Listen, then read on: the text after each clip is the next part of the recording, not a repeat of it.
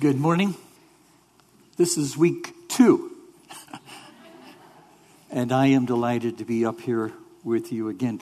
Uh, this morning at about uh, seven thirty, I got a phone call from our pastor and said, uh, as I could barely make out his voice, "You got to preach for me today." And I go, yeah, yeah, yeah, sure.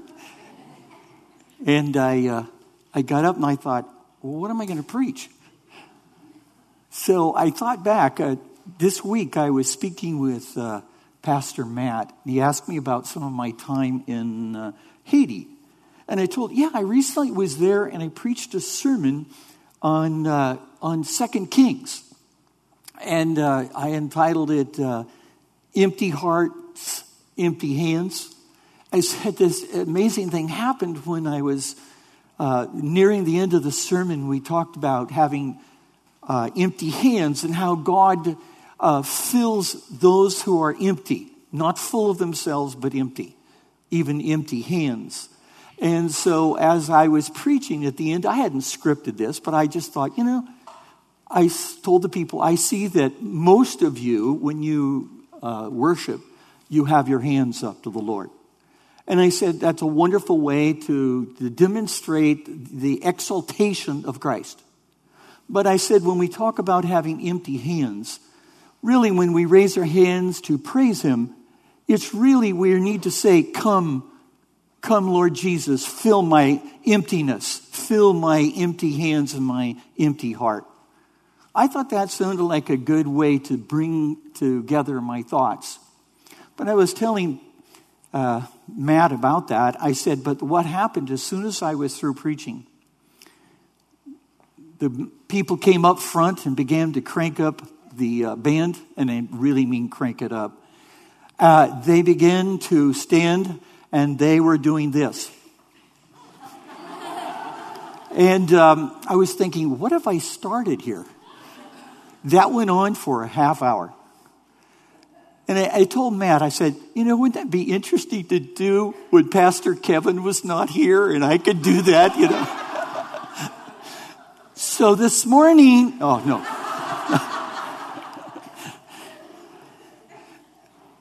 He would be here quickly if he knew that I was doing that. So, no, I would like to talk with you this morning about um, empty hearts and empty hands. And I'd like for us to look at Second Kings. Second Kings comes after First Kings. Second Kings chapter four, verse one. But before we go there, I want to give some preliminary thoughts to our text. The Bible talks about things in terms of twos. Thing I would like to talk to you this morning is about the two kingdoms.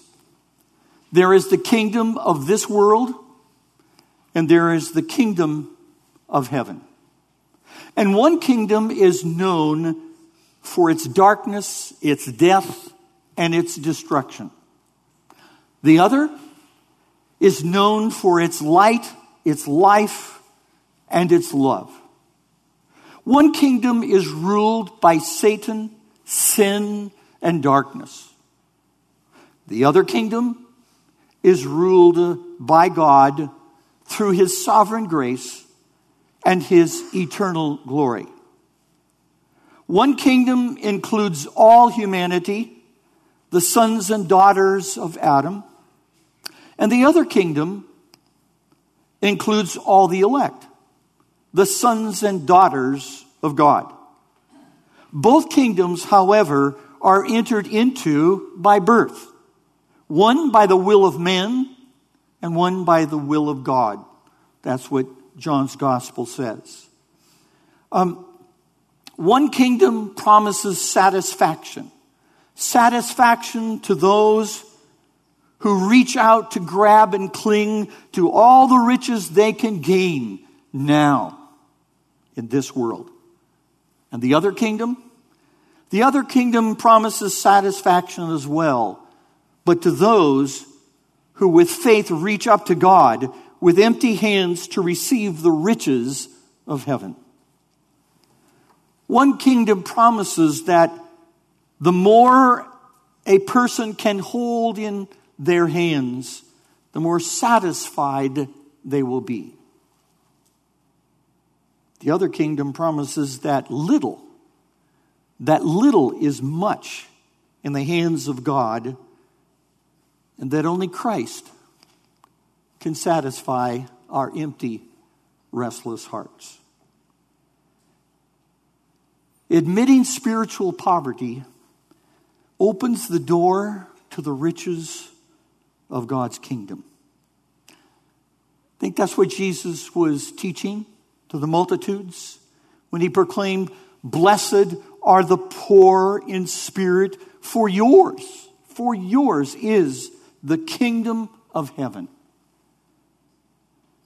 One of the wonderful things to learn by reading God's word is that he, God, takes great pleasure. He finds his pleasure in continually bestowing grace upon unworthy sinners. He likes to do that. He loves to do that. He finds his pleasure in pouring out his grace and his mercy and his goodness upon us. In other words, he is committed. He is committed to provide his grace when we are willing to admit our weakness, our need, and our insufficiency. Jesus promised in Second Corinthians chapter twelve, nine to the Apostle Paul these words, "My grace is sufficient for you, for my power is made perfect or complete in weakness." He said when he learned that principle, that biblical truth, he began to realize that he had the riches of heaven here. And we are also given the promise of God's provision in our need in Philippians four nineteen. "And my God shall supply all your need according or coming out of his riches and glory by Christ Jesus." The Bible contains many examples of God's sufficiency in human insufficiency. And in those moments of need, those moments of emptiness, God has been faithful to provide exactly what is needed. Let me give you a few examples. One righteous prophet prayed and the rain stopped for three and a half years. He prayed again, and clouds came and they gave forth rain so that there would be fruit upon the land. One young boy prayed before he put a small stone in a slingshot and he killed a giant.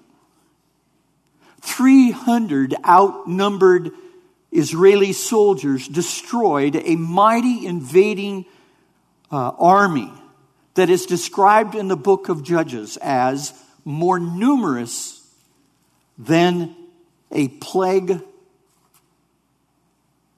than a plague of locusts. Imagine that. And Jesus fed a multitude of five thousand with only five loaves of bread and two small fishes. And today, this same Jesus is able to make much out of little and multiply what we have to supply our greatest needs and to be of service to many others. A small faith even, even a small faith in a big God can accomplish much. And that's the main point of our story in Second Kings. So I want to investigate this story with you to see what we can learn, how we can see how God is all sufficient in our insufficiency. It's a story of God's provision in a woman's hour of her greatest need. Once there was a prophet by the name of Elisha. He was God's chosen servant after the prophet Elijah had, was taken up into heaven. And he was mightily used uh, to manifest God's power and grace in human weakness. And perhaps the most common and needy people mentioned in the Bible were widows and orphans. And such a portrait is given to us in Second Kings. One day after Elisha had returned from battle with the Moabites, he re-entered a colony of prophets where he had once resided, where he was probably the, the principal, the uh, presiding prophet. There was, as he approached, a certain woman, a woman that had certain needs and was known to God. This woman came to Elisha with empty cupboards and broken heart. And that's where we pick up our story in Second Kings chapter four. Let's read it together. I hope you have your Bibles and you can follow along as we read. Second Kings chapter four, verses one through seven. Now, the wife of one of the sons of the prophets cried to Elisha, "Your servant, my husband, is dead, and you know that your servant feared the Lord. But the creditor has come to take my two children to be his slaves." And Elisha said to her, "Well, what shall I do for you? Tell me, what have you in the house?" And she said, "Your servant has nothing in the house except a jar, a jar of oil." Well, then he said, "Go outside, borrow vessels from all your neighbors, empty vessels, and not too few." And so she did. "Then go in and shut the doors behind you and your servants and pour into all these vessels. And one is full, set it aside." So she went from him and shut the door behind herself and her sons. And as she poured, they brought the vessels to her. And the, when the vessels were full, she said to her son, "Bring me another vessel." Then the oil stopped flowing.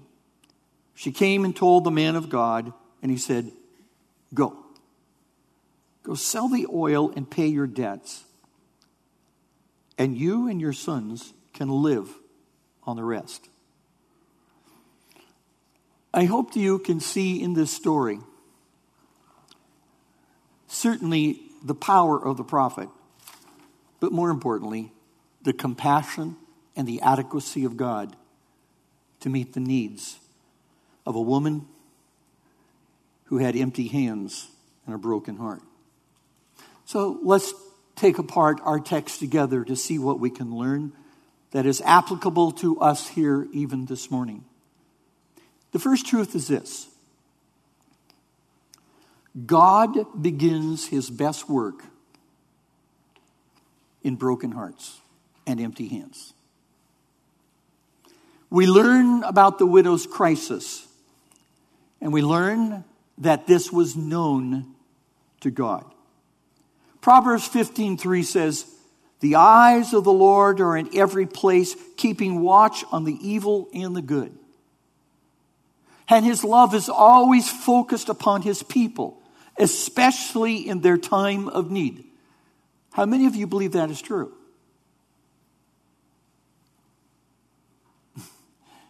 That is where the crisis comes, is in our time of need. Does he actually know what I'm going through? And does he actually care? Well, he knew and he cared. Now, this woman was no exception. God knew her need. Her provider and her protector had died. Her husband was a former prophet under Elijah's ministry and probably under Elisha's as well. She reminded Elisha that her husband had been one of his faithful servants who feared the Lord, who revered him, who reverenced him, who honored him, who glorified him, and respected him. She reminded him that her husband had been faithful, faithful to the calling he had. Her departed husband had feared offending God more than offending others. And these were difficult days in which this woman lived for all God's true prophets. There were other false prophets who were very popular with the people, and they greatly prospered at that time. They prospered because they told the people what they wanted to hear, not what they needed to hear. These false prophets were people who were acceptable, but the true prophets were rejected. Faithful prophets suffered. They suffered at the hands of wicked men and religious men and women. Sadly, however, faithful prophets suffered, and yet God, he saw, and he knew, and he provided. Many of these prophets and their families were unmercifully persecuted, while still others were killed by idolatrous kings and unscrupulous religious leaders. It was a difficult day to be a believer of God. And this widow was just waiting Just waiting for the creditors to come and take away her sons. All that she really possessed at that time were these two sons. They would take them and take them into slavery, maybe never to see them again. There were no social services to help people like her in their time of need. Instead, it was expected that the families of the bereaved or those in need would take care of them. So apparently, this widow was all alone. She had no kinsman redeemer or a relative to provide for her and her two boys. The law at that time did permit a creditor to take a debtor so that uh, he could work off his debt. And debtors became abused and enslaved servants with little chance to pay off their debt until the year of Jubilee came. That'd be forty-nine years later. But the creditors were prohibited by the law from buying and selling the debtors as slaves. The law, however, this law, however, fell into abuse by harsh creditors. It didn't help that God's prophets were at the bottom of the food chain. When kings like Ahab and Jehoram sat on their thrones, they provided no support for God's prophets. Therefore, this woman and her family, they lived on the rugged edge of poverty. And it is likely that this widow's husband worked on borrowed land to support his family. That any crop failure or economic downturn meant financial disaster. They were dependent upon God's provision for them. Let me give to you what I suggest is a rabbinic tradition about this widow, uh, about her husband who died, who was a prophet. Jewish rabbinic tradition, I think, can help us here, but I can't find it in the text. But it does answer a lot of questions for us. First Kings eighteen records the faith and bravery of a man by the name of Obadiah. And he too was known as a man who feared the Lord, just as this man is described. He was the head servant of the notorious King Ahab. And when the king's wife Jezebel began massacring the prophets, Obadiah, in defiance of the queen, hid one hundred prophets, faithful prophets, in the caves to save them from certain death. He fed them bread and water, which he borrowed from the king's storehouse. Hebrew scholars suggest Obadiah was this woman's husband. When King Ahab died, his son Jehoram became this man's creditor. And it is said that Obadiah then joined the sons of the prophets under the authority of Elisha. That would fit our story. This left him with no way to work off his debt to the king before he died.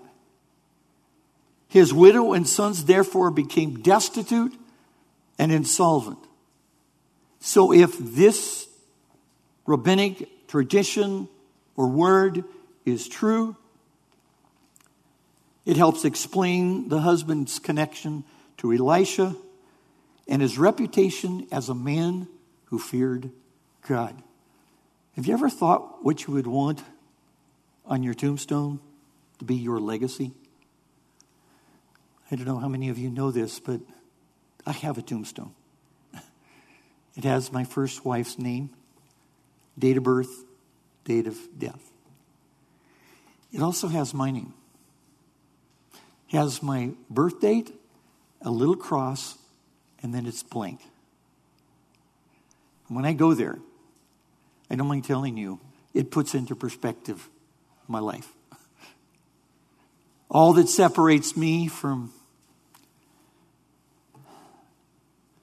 from what's ahead is the cross. But that has given me great hope. And it gives me reason for hope even today. That the Lord is good. And he provides in every way. For me, he has done so in a miraculous, wonderful way. This woman had no other recourse. All she had left was brokenness and bankruptcy. Her hands and her stomach were empty. Elisha was a man of God, and her husband had worked with him as his servant. And she was hopeful he would cry out to the Lord on her behalf. And the widow's cry was heard not just by Elisha, but also by God. She was like so many others God has chosen to be his own. They are the poor, the abased, the foolish, the weak, and yet they are invaluable in his sight. Um, little sidebar, if you don't mind. Um, the Lord's given me this incredible privilege in these days of my life to not only have a ministry here with you, but I have in other parts of the world. And I would like to, to affirm for you that God is on schedule. What he is determined to do, he is doing. And he is saving a people for himself that I had never seen before. Oh, I've seen slides. I've seen different things. But to go firsthand, and here's what I can tell you. He's saving people today. The church looks different. People of color. People who are living in adverse circumstances. I go to China this week. I'll be with brothers and sisters there. He's saving a people for himself that don't enjoy many of the things we do. So I would say this, that the kingdom of God is spreading and growing, and he's doing it by saving the poor and the persecuted. His work goes on. God is truly at work today. The Bible tells us that widows and orphans, the poor, the rejected, are special objects of God's providential care. Psalm sixty-eight, five, it says, that the Lord is as a father of the fatherless, a defender of widows. That would include this woman. Psalm one forty-six, eight through nine, affirms his love and care of widows. The Lord opens the eyes of the of the blind. The Lord raises those who are bowed down. The Lord loves the righteous. The Lord watches over the stranger. He relieves the fatherless and widow. But the way of the wicked, he turns upside down. In other words, as James says, God has chosen the poor of this world to be rich in faith and heirs of his kingdom. So maybe the poor are not really poor.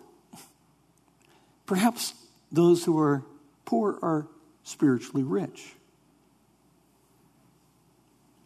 Psalm one forty-six, eight through nine, really tells us of his love for the widow, the rejected. And the widow was an empty vessel. She was as an heir of God's grace. Elisha responded by asking the Lord in prayer, "What shall I do?" Even he had few serv- uh, resources of his own. He was under the same situation that the other uh, prophets had. And sometimes the only thing, and maybe the best thing we can do for others who are in great need, even in poverty, is to begin with prayer. Don't minimize the power of prayer. And then he asked the widow, "What do you have?" And Elisha asked the same question Jesus asked when he asked his disciples when they looked at a hungry multitude that was pressing in upon them. "Well, what do you have, guys? What do you want to do?"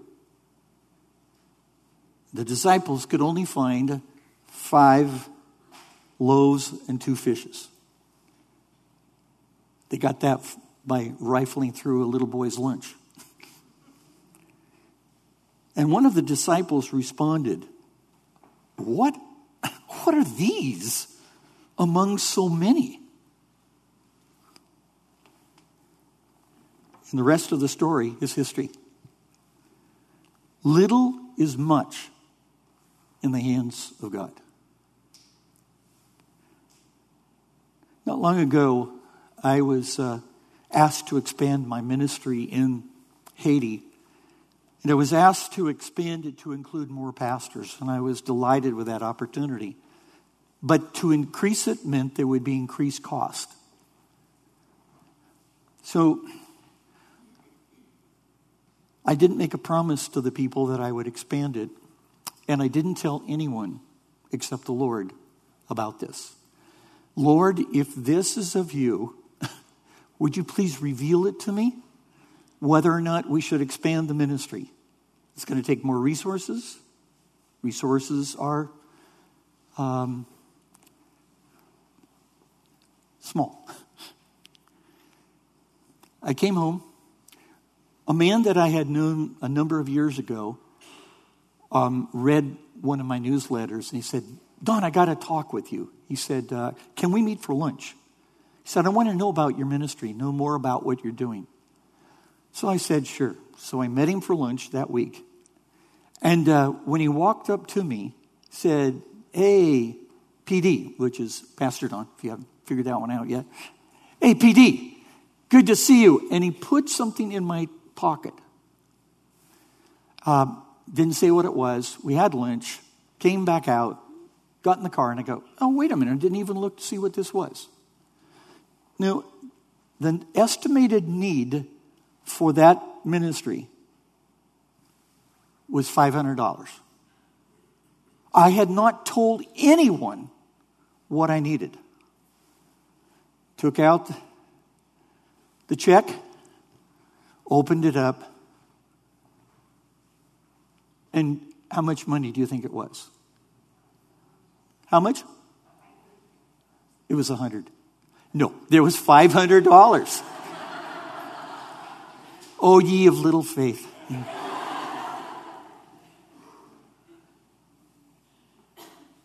When I got that check, I thought, "Oh my, Lord, you want us to expand, right?"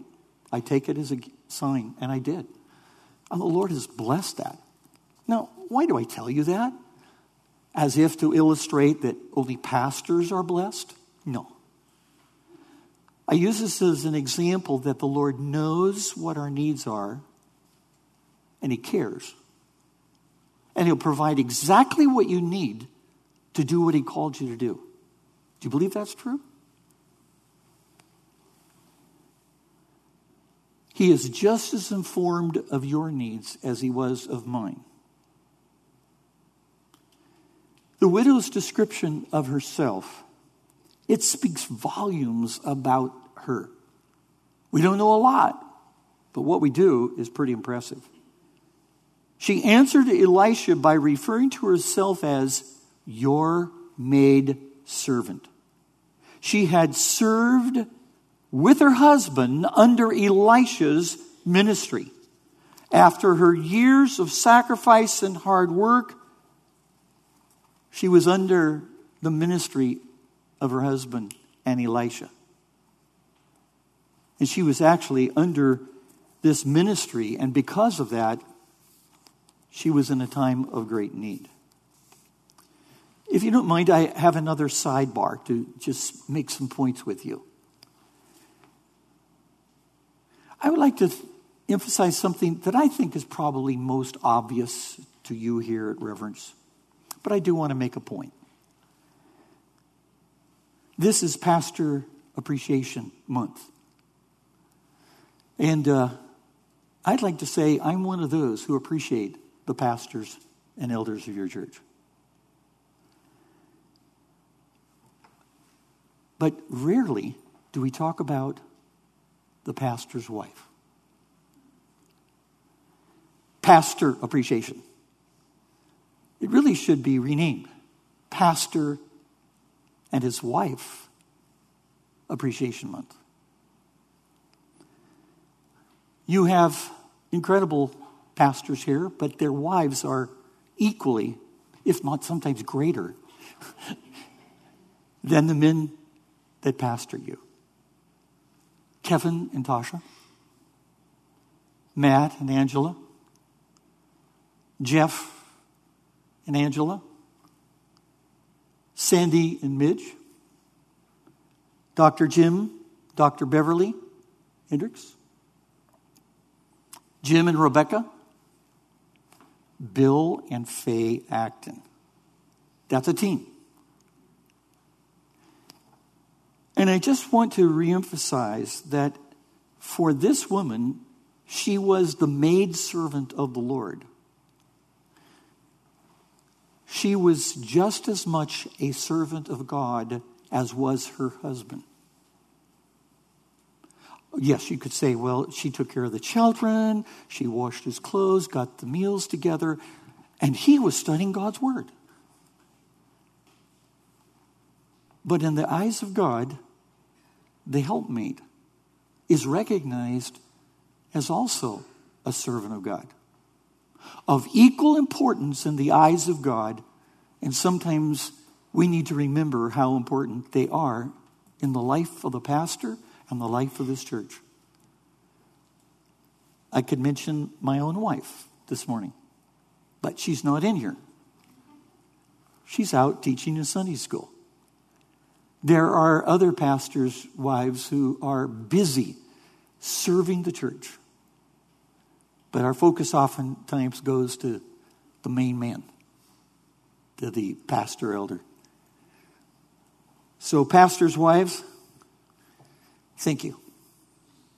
Thank you for what you do here at the church, how you make possible our lives and our ministries. All that this woman had to offer the Lord was her emptiness. And even her brokenness. She had nothing in the house but a small jar, little vessel or vase of oil. Now, this is the epitome of poverty. This jar was like a flask of oil, often used for anointing the dead. The irony is that the little oil that she had would be necessary to anoint herself and her sons if they died of starvation. So this story reminds us of another widow whose faith impressed Jesus in Luke twenty-one. Let me read it to you quickly. And he looked up and he saw the rich putting their gifts into the treasury. And he saw also a poor widow putting in two mites, like two cents. So he said, "Truly I say to you that this poor widow has put in more than all. Or all these out of their abundance have put in offerings for God, but she out of her poverty put in all the livelihood that she had." Greatness in the kingdom of God is not defined by how much we have in our hand, but by empty hands and empty hearts. Both of these widows gave all that they had to the Lord. And it is important to pause in our text to drive home some more important spiritual truths. We do not come to God to give. If you came this morning to give, well, by the way, I did give something in the offering. But if you came to give to God, perhaps you do not understand grace.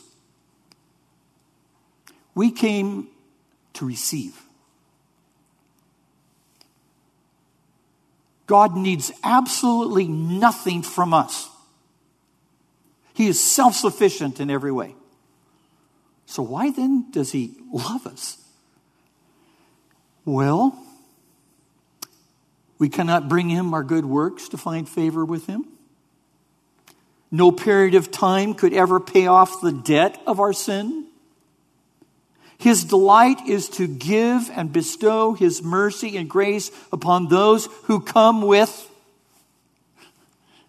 empty hands. He only requires that we come with empty hands and a broken, contrite heart. This is the precondition for the blessings of God, not the fullness that we bring to him, but the emptiness of him. When we recognize and admit our emptiness, our weakness, our insufficiency, then we begin to realize how much we need to rely upon the Lord.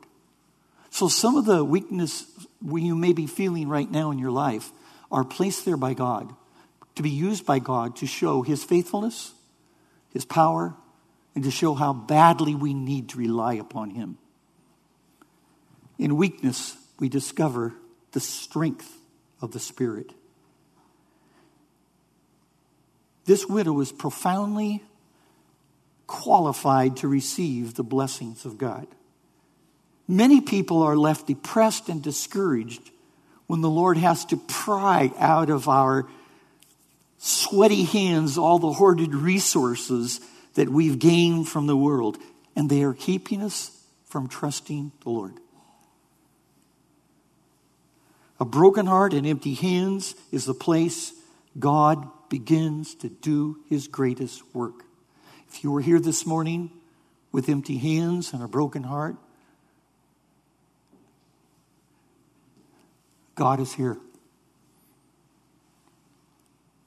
You are in a place where he's now ready to do his work.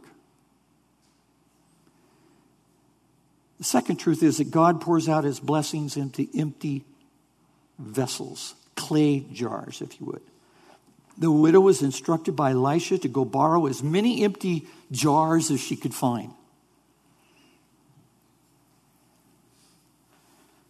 And her faith in God's word would be measured by how many vessels she would bring back. How many neighbors would she go to? Should she, does she have enough faith to go just on both sides of uh, of her little tent, maybe? Well, we'll see.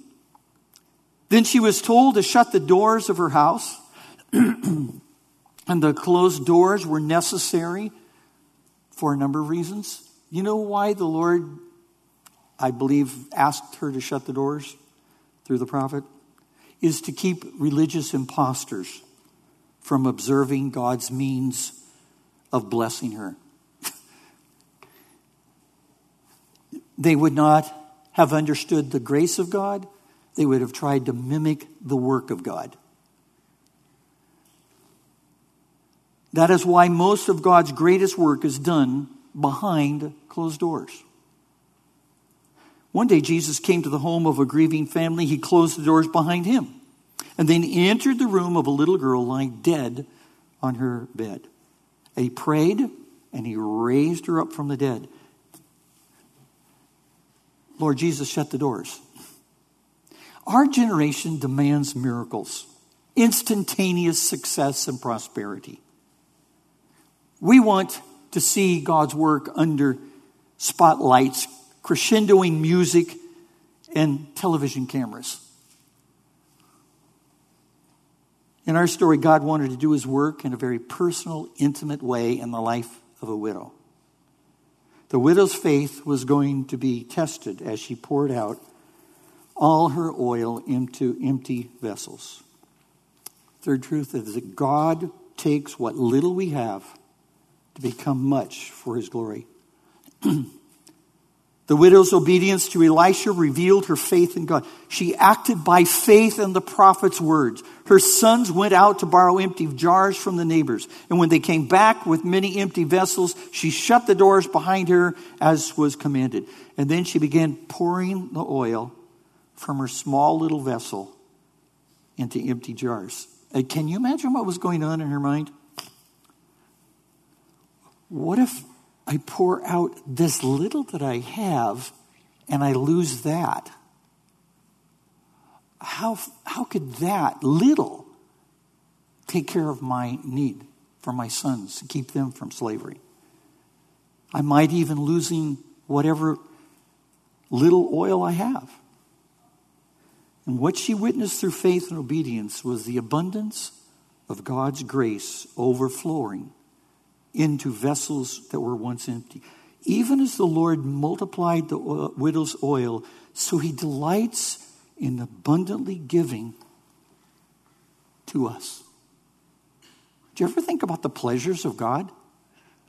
We always talk about our pleasures. But have you ever thought about God's pleasure? What brings him most joy? I could tell you one of them is, is to abundantly pour upon us lavishly his grace. He loves doing it. And he loves to provide for his kids. Oil is often used as a symbol in the Bible of the anointing of the Holy Spirit. And the Spirit is the greatest gift we can receive. God loves to give to his kids. In Luke eleven thirteen, we see the goodness of the Father. It says, if you then, being evil, know how to give good gifts to your children, how much more will your heavenly Father give the Holy Spirit to those who ask for him? Do you ever find yourself in a place of need and you're not quite sure what to pray for? Well, I could tell you what you can pray for, and you will receive. Pray for the Holy Spirit. The Father will not deny us the ministry and the power, the comfort of the Holy Spirit. He knows what's best. He gives what's needed. And every time this widow poured out the oil, more kept flowing. The blessings of God come when our hearts are broken, our hands are empty. They are ready to receive God's grace. He will not fill vessels that are full of themselves. We talk about emptying ourselves. Once all the widow's vessels were filled, the oil stopped flowing. Give to you again another example from my life, and then we will wind it up. Um, I want to come out front and tell you that over the years, I have, I, the Lord has been extremely faithful to me. He has provided anything and everything that I've needed. Not always everything I wanted, but everything I needed. I was committed to go to school because I believe I was called to be a pastor. I married a woman who believed as I did. That not just her, but we were both called to ministry. So I enrolled in, in a school so I could finish up my work and then go to seminary. And my wife at the time had no job. She was a school teacher. So we had, you know, recently married, had no job, and I enrolled in school. That went on for a, like a month or so. And guess what? The cupboards were bare. The little jar of oil was almost gone. And I uh, I asked my my wife, I said, what are we going to do? She said, God will provide. And I hate to admit it. I, I thought, yeah, that sounds real good. But will he? She was always that way. Anyway, I went out to the uh, mailbox one day, kind of going, I don't know what to do. I want to go to school, finish up, so I can go to seminary, become a missionary, a pastor. So how, how, what do I do? So I went out to the mailbox. I got an envelope. I don't know if you've ever gotten one of those. It had my name on the address, but no return. So I opened up the letter. Thought it had to be a bill or something, you know. I opened it up. There was nothing on the piece of paper except one crisp, clean one hundred dollar bill. I took it out like this. It's like, oh my goodness. This has the fingerprints of God on it. That's how I saw it. I hadn't told family or anyone that we had this need. I took the dollar bill. I went into our bedroom. My wife was gone. I laid it on the bed like that and go, Lord, I see that as a provision from you. You care. Thank you. It's like this is such a special bill that I'm almost afraid to, to put it in the bank. I would, I'd like to have one that I knew just came from you. So I got down on the floor on my knees, and I put my hands on the on the bill, and I thank God for his gift. And I got up, and I thought, ah, I know what I got to do. I got to figure out who gave me that money. So I called up the pastor of our church. And I go, hey, pastor, guess what happened? Somebody gave me a one hundred dollar bill that we really needed. But could you tell, do you have any idea who gave this to me? I, I want to find out who they are so I can thank them. My pastor was very wise. He goes, Pastor Don, well, I wasn't pastor then. Don, don't you know that God knew exactly what you wanted, what you needed? I said, yeah. He said, there's no name on there? No. Have you ever thought of the possibility that those people don't want to know? They want you to see that it's a gift from God, not them. I was so humbled by that. I, I don't to this day know who gave me that money. It doesn't make any difference. It had the fingerprints of God on it for me. Provided exactly what we needed. I tell you that story again from my own life just to affirm to you who are here this morning, God cares. I mean, he really cares intimately about each of us. He intimately knows every situation. He knows your need. He knows your desires. He knows your future. And he will provide. My God shall supply all your needs according to his riches in heaven by Christ Jesus. And he met that woman's need that day.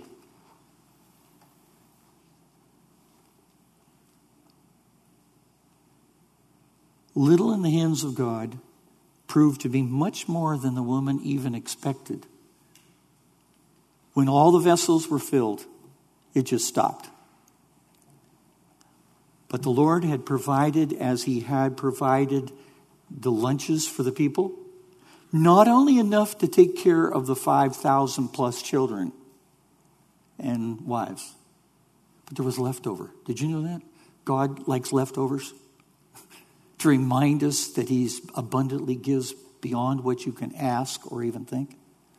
And the same for her. She had more than enough to pay off the debtor and to be able to live for herself and her sons. That's our God. That's what he's like. I love this God. I love this God because he first loved me. I love this God because he knows me intimately and still loves me. I love this God because he knows what's best. I love this God because he has things ahead for us that are greater than anything we could ever imagine. I love this God because he gave his son to die in my place. Like the widow in our story, we must cry out to the Lord. We must admit that our lives are becoming empty without him, and that we are as spiritually bankrupt as is our national treasury. We must confess any rebelliousness and selfishness. All this must begin with us. It begins with the church. We desperately need faithful prophets in our day who will say what people don't want to hear, but needs to be said. We need people in the church praying and serving. We need people in the church who give to the needs of others as a means of God's giving to us. We need a revival today. We really do. You know what a revival means? Is a return to sound doctrine. Return to sound Bible-believing faith that's passionate for the truth, that is passionate for the glory of God, that loves each other as a witness to the world. The Lord filled this widow's life with blessing, spiritual blessing as well as physical blessing. And may the Lord hear our cry this morning,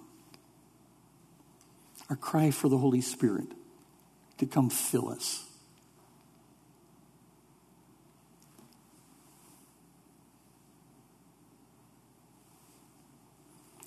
There are two kingdoms.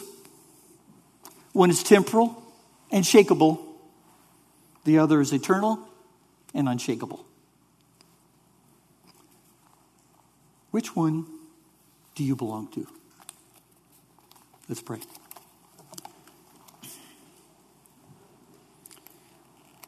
Our Father, we come to you this morning recognizing that we are empty vessels, that we have empty hands as we exalt you. We have empty hands because we need to have you fill us with your Spirit. We thank you that you call us the children of God, that we have an inheritance in Christ, with Christ, that he is the treasure of heaven. He is the treasure of our life. For those who have come here this morning who are in deep need, I don't know what it is, but you do. May they call upon you to come fill them with hope. Fill them with the power and the ministry of your Spirit. Comfort them. Provide for them. Bless them. Father, may you do a work in our lives, in this church, in churches across our country, that we might see a return to you that can only come when we admit, not just us, but even a nation, that we are becoming very, very empty. And our hands are very full. And we need to empty them that we may receive the fullness of your grace and mercy to bring life again to our people. Thank you for the morning. Thank you for your word. Thank you for being the kind of God that you are.